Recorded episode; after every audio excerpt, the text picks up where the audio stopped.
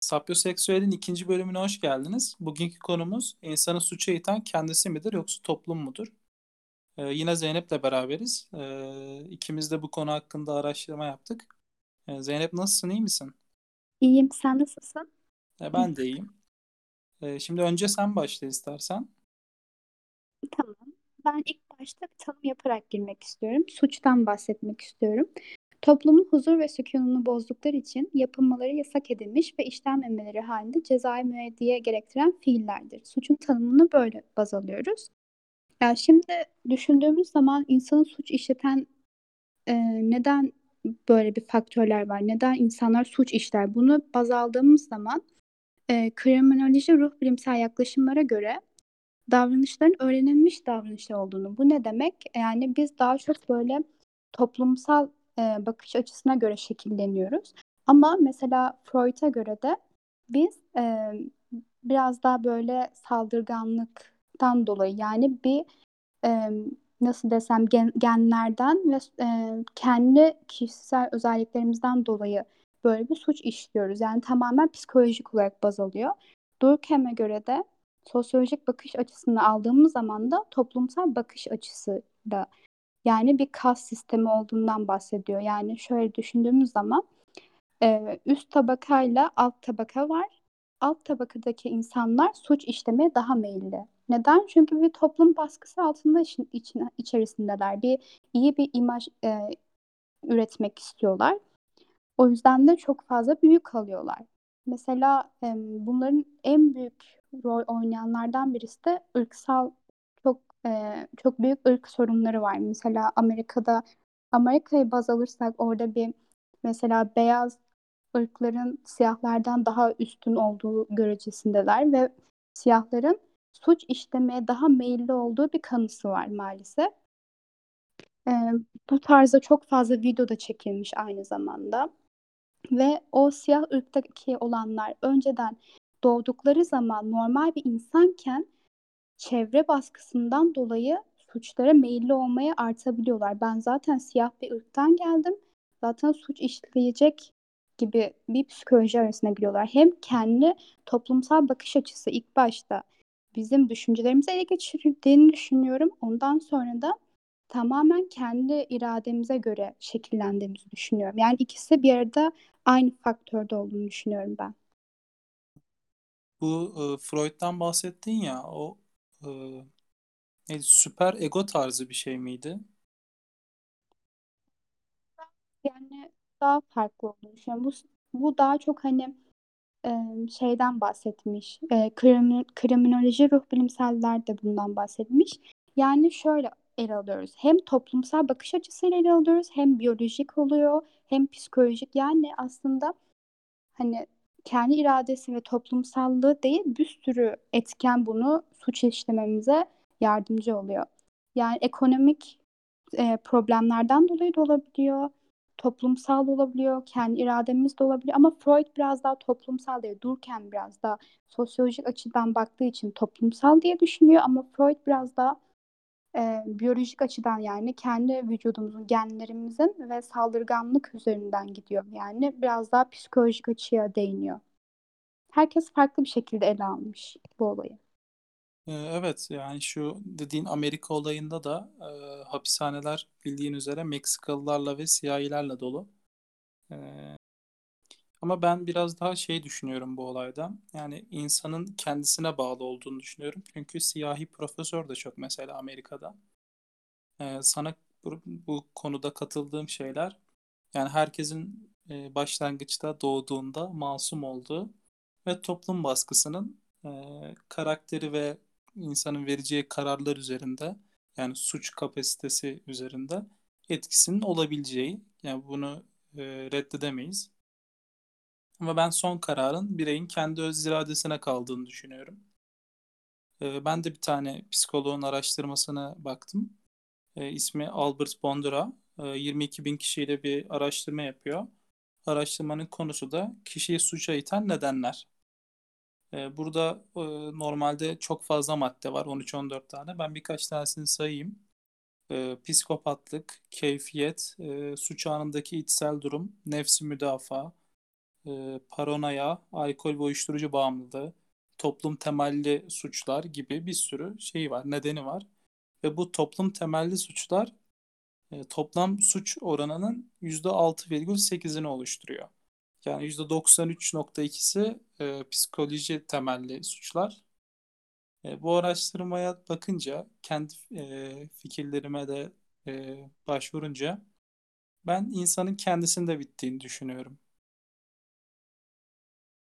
Yani çok doğru düşünüyorsun açıkçası. Ya ben araştırdığımda zaten hani Freud'a baz alarak yani psikolojik etkenleri çok hani yani nasıl desem yani toplumsal bir baskı varsa aynı zamanda ya işin sonunda kendi bireysel düşüncemize bırakıyoruz. Ama yani şöyle de olabiliyor. Ben hani bu konunun biraz daha geniş bir yelpazeden bakmamız gerektiğini düşünüyorum. Mesela önümüzde bir suç işleyen bir adam varsa sadece bir konuda kısıtlamak hani ne kadar doğru bilemiyorum. Hani sonuçta ben aile içi şiddeti de e, toplum olarak baz alıyorum. Yani sonuçta bir dış etken. Hani onlar senin kendi düşüncelerini de şekillendirmede yardımcı oluyorlar. Yani sadece kendi düşünce aslında şöyle hani kendi düşüncelerimiz bile bazen insanları kopyaladığımız bir şekilde oluyor. Yani biz bir insanların yansımasıyız. Yani toplum bizim kendi düşüncelerimizin yansıması gibi bir şey. Yani bazen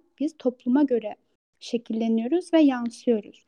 Yani ben şöyle düşünüyorum. Hani bir sürü suç işleyen kişi var ve her suç işleyenin e, düşündüğümüz zaman farklı sebepleri var. Yani bir sürü konu hakkında konuşabiliriz. Hani sadece toplumsal değil, ekonomik olsun, kas sistemi olsun. Yani bir sürü baskı var. Hani kendi içsel ya şöyle bir sürü baskılar hani başta e, önemli bir rol olduğunu düşünüyorum.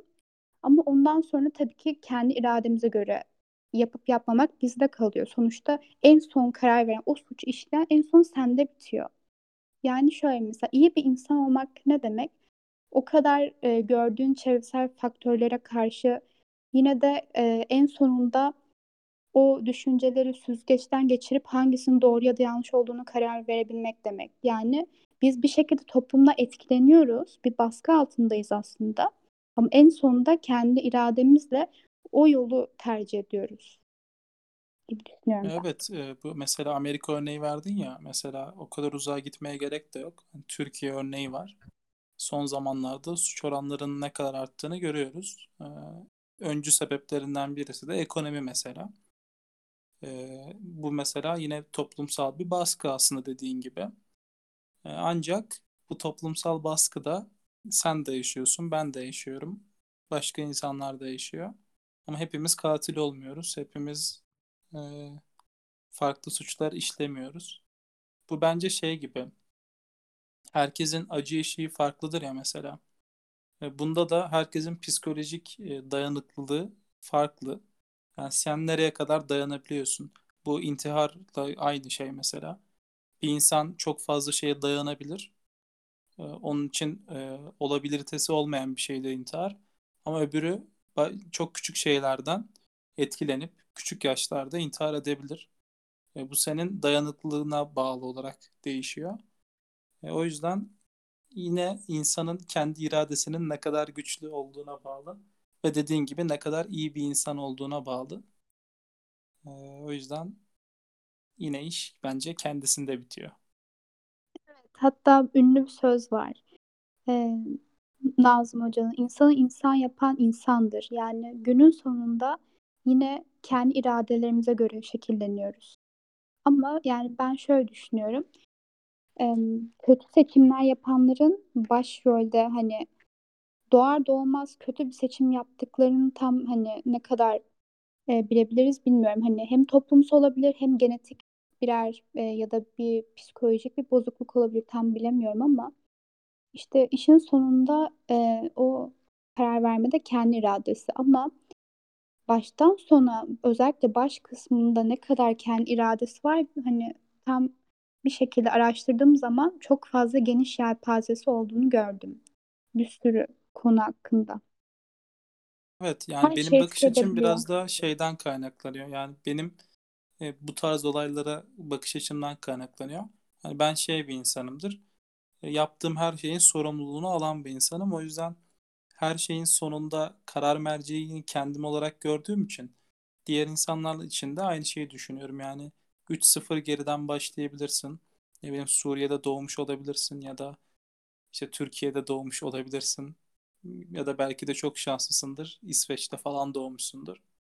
Ee, ama verdiğin kararlar seni iyi bir insan ya da kötü bir insan yapıyor. Aynı şekilde verdiğin kararlar seni suça itiyor ya da suçtan alıyor. O yüzden yine işin sonunda insanın kendi öz iradesi e, bu kararı veriyor. Ya ben de senin gibi düşünüyorum dediğim gibi ama e, ben tek bir şeyde kısıtlamıyorum. Ben ilk başta bizi etkileyen bir sürü faktör var ama senin dediğine şey kısmına katılıyorum. İşin sonunda bize kalıyor ama tamamen suçu işleten kısım sadece kendi irademiz olduğunu düşünmüyorum. Var. Onun da bir etkeni var. Ama onun yanında bir sürü daha etken olduğunu düşünüyorum. Daha bilemediğimiz bir sürü etken olabilir. Yani evet. Ya toplumun e, şeyini ya da dış etkenleri ben tamamen yok saymıyorum zaten. E, yani toplum yani dış etken olarak çok farklı şeyler yaşayabilirsin. Çok farklı şeyler olabilir. Yani Suriye'de doğduysan savaştan kaçmak zorunda kalmışsındır. E, aç kalmışsındır. Ne bileyim. Belki çok küçük yaşta bir terör örgütüne e, teslim edilmişsindir. Yani onları geçiyorum ben. E, normal toplum içinde yaşayan e, yani bizim seviyemizde yani Türkiye'de ya da Avrupa'da yaşayan bir insan için düşünüyorum. E, çok farklı dertlerin olabilir, çok farklı yorumlayabilirsin. E, normal insanlardan çok fazla şey de yaşayabilirsin. Ama işte o iyi insan olma çizgisi farklı bir şey. O çizgiyi aşarsan e, ya suçlu olacaksın ya iyi olacaksın. Her şeye nasıl baktığına göre değişir. İyi bakarsan iyi görürsün, kötü bakarsan kötü görürsün yani. Evet öyle ya işin sonunda iyi ya da kötü bir insan olmak bize kalıyor bence. Yani bence bu dönemde, bu toplumda, bu çağda yani çok çabuk etkilenebiliyoruz. Özellikle sosyal medya da bizim mental sağlığımızı çok büyük şekilde etkileyebiliyor. Çünkü bir sürü kötü şeylere ya da haberlerde kötü şeylere maruz kalabiliyoruz. Maalesef ki araştırmalarıma göre gün geçtikçe suç oranı artıyor ve ne yazık ki bu suçlamalarda en fazla görülen yaş kısımları hep genç yani hep 15-25 yaş araları. Ve işte bunları da incelemek lazım. Neden hep gençler mesela? Bunlar da hani incelenmesi gereken konular. Yani bilmiyorum bu dönemde bu çağda iyi bir insan olmak da zor bence. Evet dediğin gibi. Yani neden gençler olduğuna ben bilimsel bir yaklaşımla yaklaşamam. Çünkü e, o kadar bilgi birikimine sahip değilim. Ama düşünürsem evet dediğin gibi sosyal medyanın etkisi, yani toplumun Z kuşağına bakış açısı, Z kuşağının topluma bakış açısı bunlar etkili oluyordur muhtemelen. Kesinlikle. Ya ben mesela bu haberi okumadan önce e, ben şey diye düşünüyordum. Mesela biliyorsun şu LGBT olayları var. E, ne bileyim biz biraz daha Z kuşağı olarak daha anlayışlı bir toplum olduğumuzu düşünüyordum. Çünkü biliyorsun eskiden e, ayrımcılık daha fazla olduğunu düşünüyordum. Hani yeni bir şeylere kabullenmekte daha zor, tabuları yıkmak daha zor diye düşünüyordum. Sonra e, araştırdığımda aslında böyle bir şeyin olmadığını ve gün geçtikçe arttığını gördüm ve biraz şaşırdım açıkçası. Yani dediğin gibi o işler biraz sıkıntı. Ee, benim diyeceklerim bu kadar. Ee, diyecek başka bir şey bulamadım. Ee, çünkü konu yine tartışmaya açık bir konu. Ee, ve iki etken de aslında çok güçlü bir etken. Ee, senin diyeceğin başka bir şey var mı? Benim de bu kadar. Ee, o zaman e, bu bölümümüzün de sonuna geldik arkadaşlar. Dinlediğiniz için teşekkür ederiz. Ee, üçüncü bölümde görüşmek üzere.